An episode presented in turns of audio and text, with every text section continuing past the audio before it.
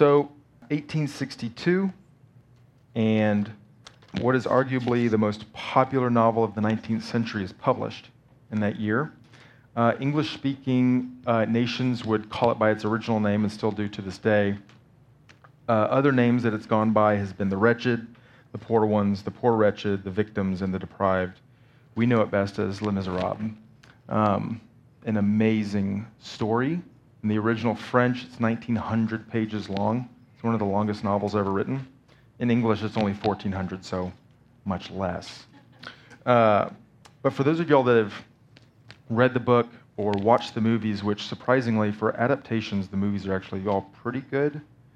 Um, depends on if you like musicals or not. But uh, the, the, the bottom line here is that the reason I wanted to talk about Les Mis today was just the reality that it is a story that proves to us and shows us that God is with us even when we are at our poorest. And it shows us the uh, interactions that we have with one another as God's children uh, in poverty and how we can love, serve, and care for one another in that. Um, Victor Hugo is the author of Les Mis, and um, he, in, in, the book, uh, one of his quotes that he wrote was Ecclesiastes names the Almighty, the Maccabees name the Creator, the Epistle to the Ephesians names the Liberty. The Psalms name thee wisdom and truth. John names thee light. The book of Kings names thee Lord.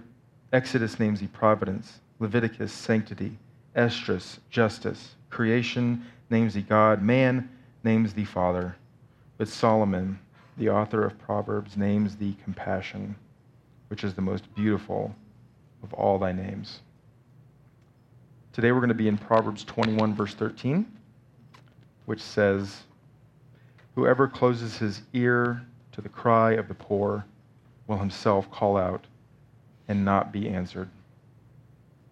Of all things, the poor need compassion the most. And so today, in chapter 21 of Proverbs, verse 13, we're going to be talking about the idea of the poor, being poor, and the misconceptions about poverty. Let's pray. Lord, I pray that you would um, speak through me this morning. I pray that what is from you would be remembered and what is not from you would be forgotten quickly. Thank you for this time, Father. Amen. So let's go ahead and dive in and do a little bit of exegetical study on this verse first. So Proverbs 21:13 uh, whoever closes his ear to the cry of the poor will himself call out and not be answered. So, what I want to do is I first want to focus on ear, poor, or ear, cry, and poor. So, ear here in the Hebrew is ozen, O Z E N. And the translation to the Hebrew is actually audience. So, it is an, it is a, it is an active participation in being available through mind and sight and touch and hearing and seeing to the individual in front of you. So you're their, you're their audience, you're their captive audience, as some might say. Cry, um, the cry of the poor in the Hebrew is za'ak. Za'ak. Z A H A K. Here we see something that uh, you, you hear poor, and typically, and we'll, we'll get into this, you think financially but here the idea is simply for someone reaching out for assistance. Uh, so someone who is in need financially, someone who is in need emotionally, someone who is in need spiritually, just reaching out, asking for help. And then we have the word poor. Um, you want to think about words like begging, destitute, lacking all things.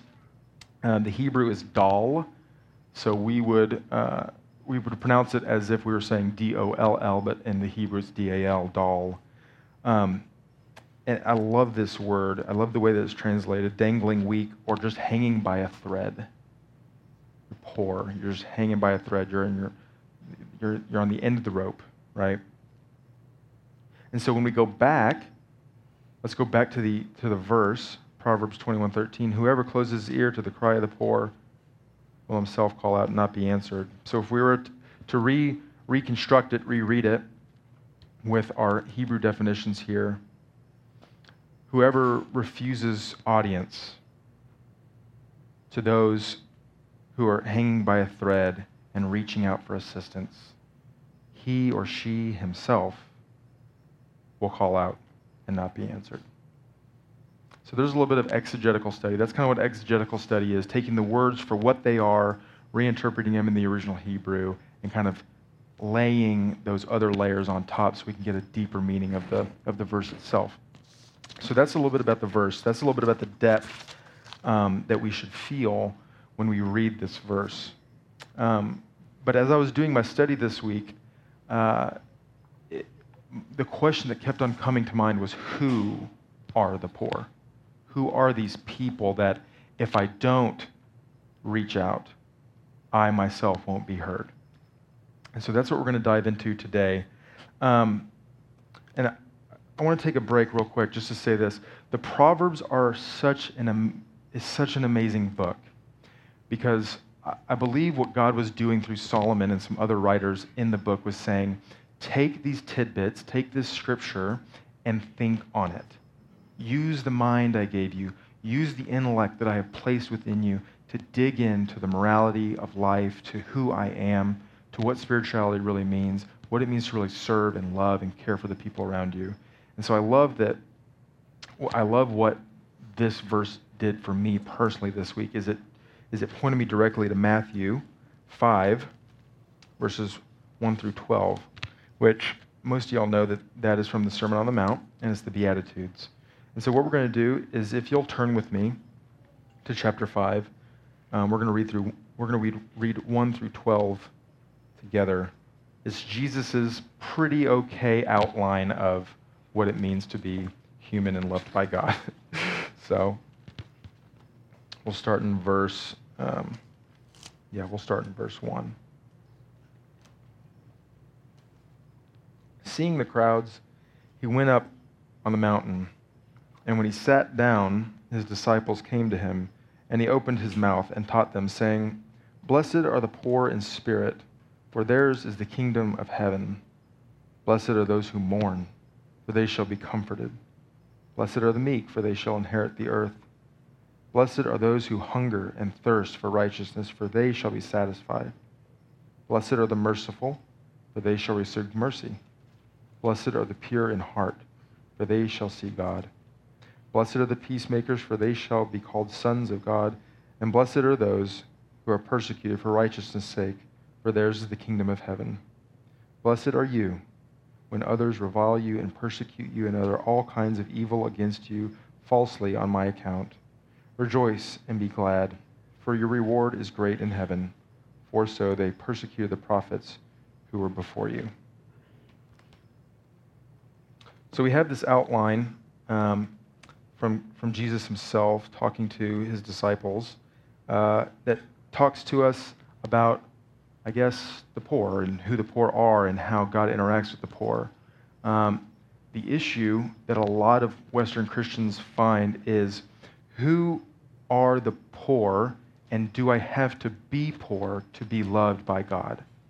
Um, so I just had a couple examples here. So is Jesus saying that the poor is the lady on the roadside with the cardboard sign? Um, is Jesus the family that's crossing the border from Mexico to the United States? Is, Jesus, uh, is the poor the manic depressive who can't get the medication right and doesn't have the right community around them? Is the poor the widower whose wife has died and is raising three kids on his own? Well, Dallas Willard um, gives us a pretty good. Uh, he, just he does a really nice job of kind of clearing the air here. Um, if you're not familiar with Dallas Willard, he is a brilliant mind. He died about I think five years ago. He's my favorite Christian author. Uh, and this quote comes from his book, uh, oh man, Divine Conspiracy. It's an amazing book. And it's basically his opus. He has like a three part series, and this is kind of his opus. And it's amazing because the entire book is about the Beatitudes and how we live in a we live Christians, believers in Christ, believe and live in a kingdom that's actually upside down from the world that is presented to us on a daily basis. Think, uh, think Neo in the Matrix, right? but the quote says, um, do we have this? Oh, no, other one, sorry. I don't think we have this one slide form. Uh, you can take that one down, it's okay. Um, it's, it's a heady and weighty quote. So if you want to close your eyes while I read it, it might help. And if I can get it, you'll be able to get it. So it says, In the Beatitudes, no one is actually being told that they are better off for being poor, for mourning, for being persecuted, and so on, or that the conditions listed are recommended ways to well being before God or man. Nor are the Beatitudes indication of who will be on top after the revolution, quote unquote. They are explanations and illustrations drawn from the immediate setting of the present availability of the kingdom through personal relationship with Jesus. They single out cases that, pro- that provide proof that in Him, the rule of God from the heavens truly is available in life circumstances that are beyond all human hope. Dallas Willard. Um, I might put that quote on the, the Gathering Midtown blog this week if you want it. Um, we have some good stuff on there from time to time. It's a plug, it's ruthless, right? Um, so, this, this last sentence that Dallas writes is what really hit me. Truly, they single out cases that provide proof that in Him, in Jesus, the rule of God from the heavens truly is available in life circumstances that are beyond all human hope. The blessed are poor because we're all poor. This is not talk, the, the Beatitudes are not talking about some other group. What Jesus is revealing to us through the Beatitudes is that you're all poor, you're all weak, you're all in need.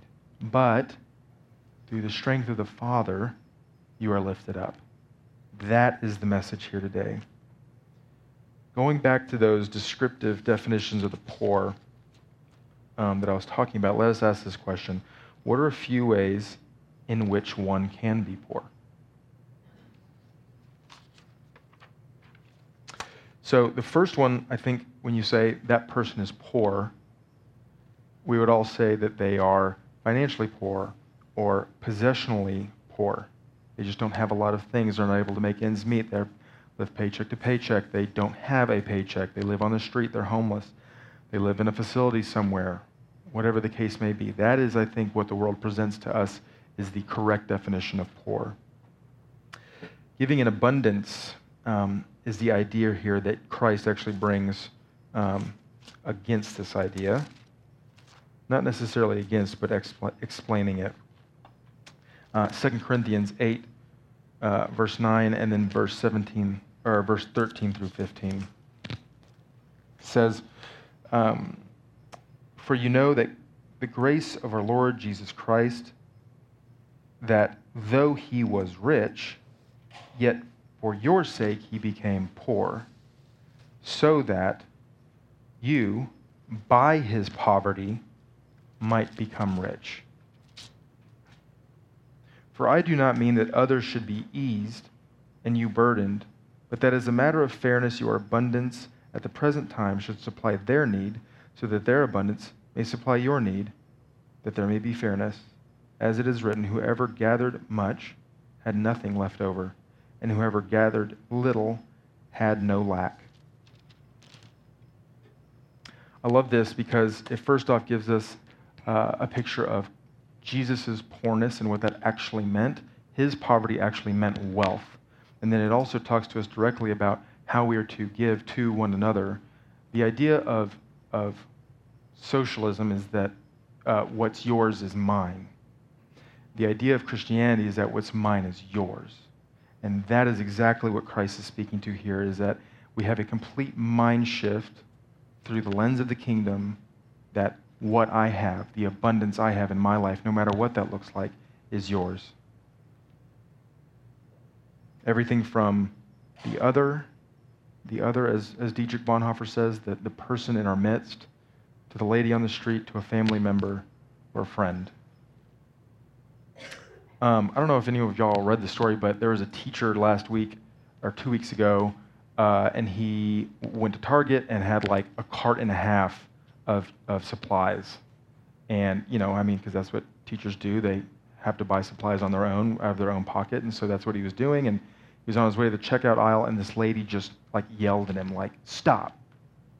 And she just, uh, are these your groceries? Yeah. Are you a teacher? Yeah. Okay, come with me. And just bought all of it. So it's this idea that in one other's need, we have the opportunity through Christ and through his character to come up and offer uh, richness to others.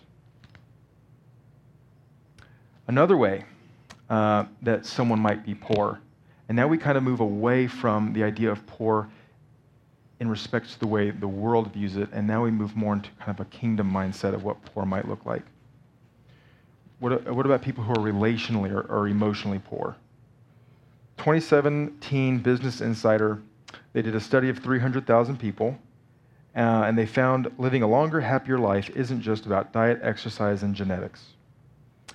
What they found is that having friends can affect your health more than any of those things.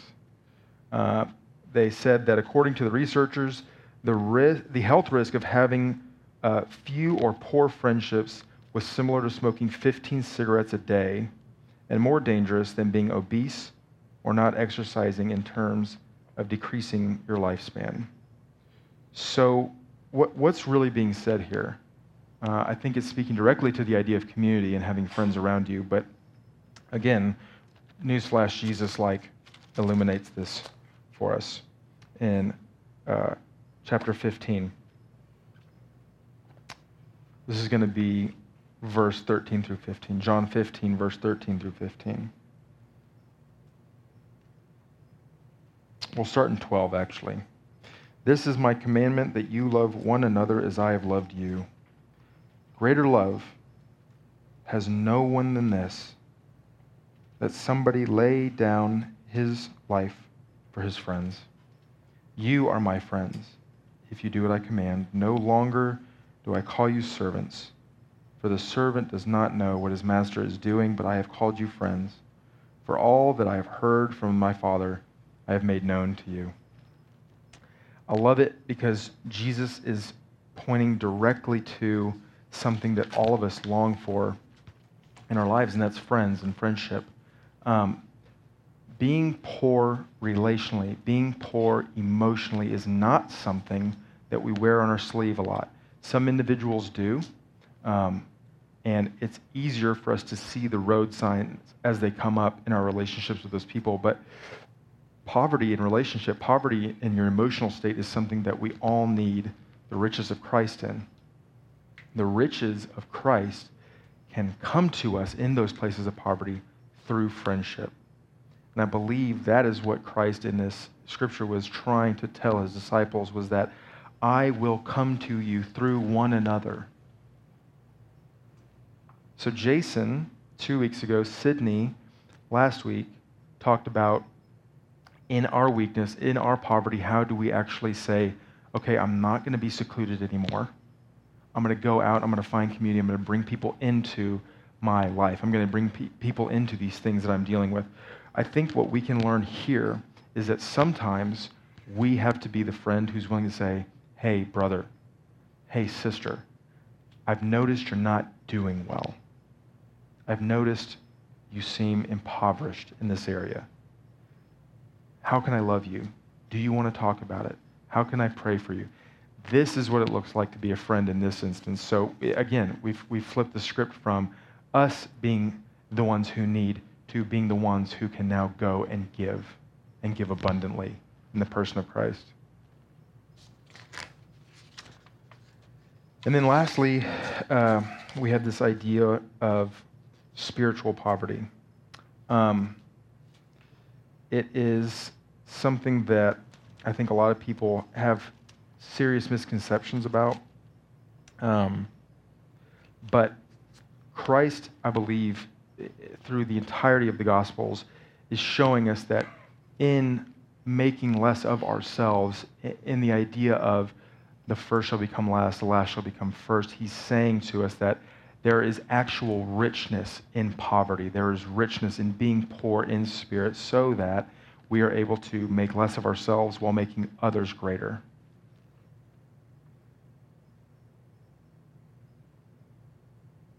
And that's all of us. I want to go back to the Beatitudes real quick and, and read it again. Um, Matthew 5. The reason I want to read it again is because I, I, I really think it's, it's just such a quintessential point where Jesus is saying, not that, again, that there's this group of people that we should be serving and you have to go find them, but what he's doing is he's revealing our identity to ourselves. So let's read it again. Uh, we'll start in verse 2. 5, verse 2. He opened his mouth and taught them, saying, Blessed are the poor in spirit, for theirs is the kingdom of heaven. Blessed are those who mourn, for they shall be comforted. Blessed are the meek, for they shall inherit the earth. Blessed are those who hunger and thirst for righteousness, for they shall be satisfied. Blessed are the merciful, for they shall receive mercy. Blessed are the pure in heart, for they shall see God. Blessed are the peacemakers, for they shall be called sons of God. And blessed are those who are persecuted for righteousness' sake, for theirs is the kingdom of heaven.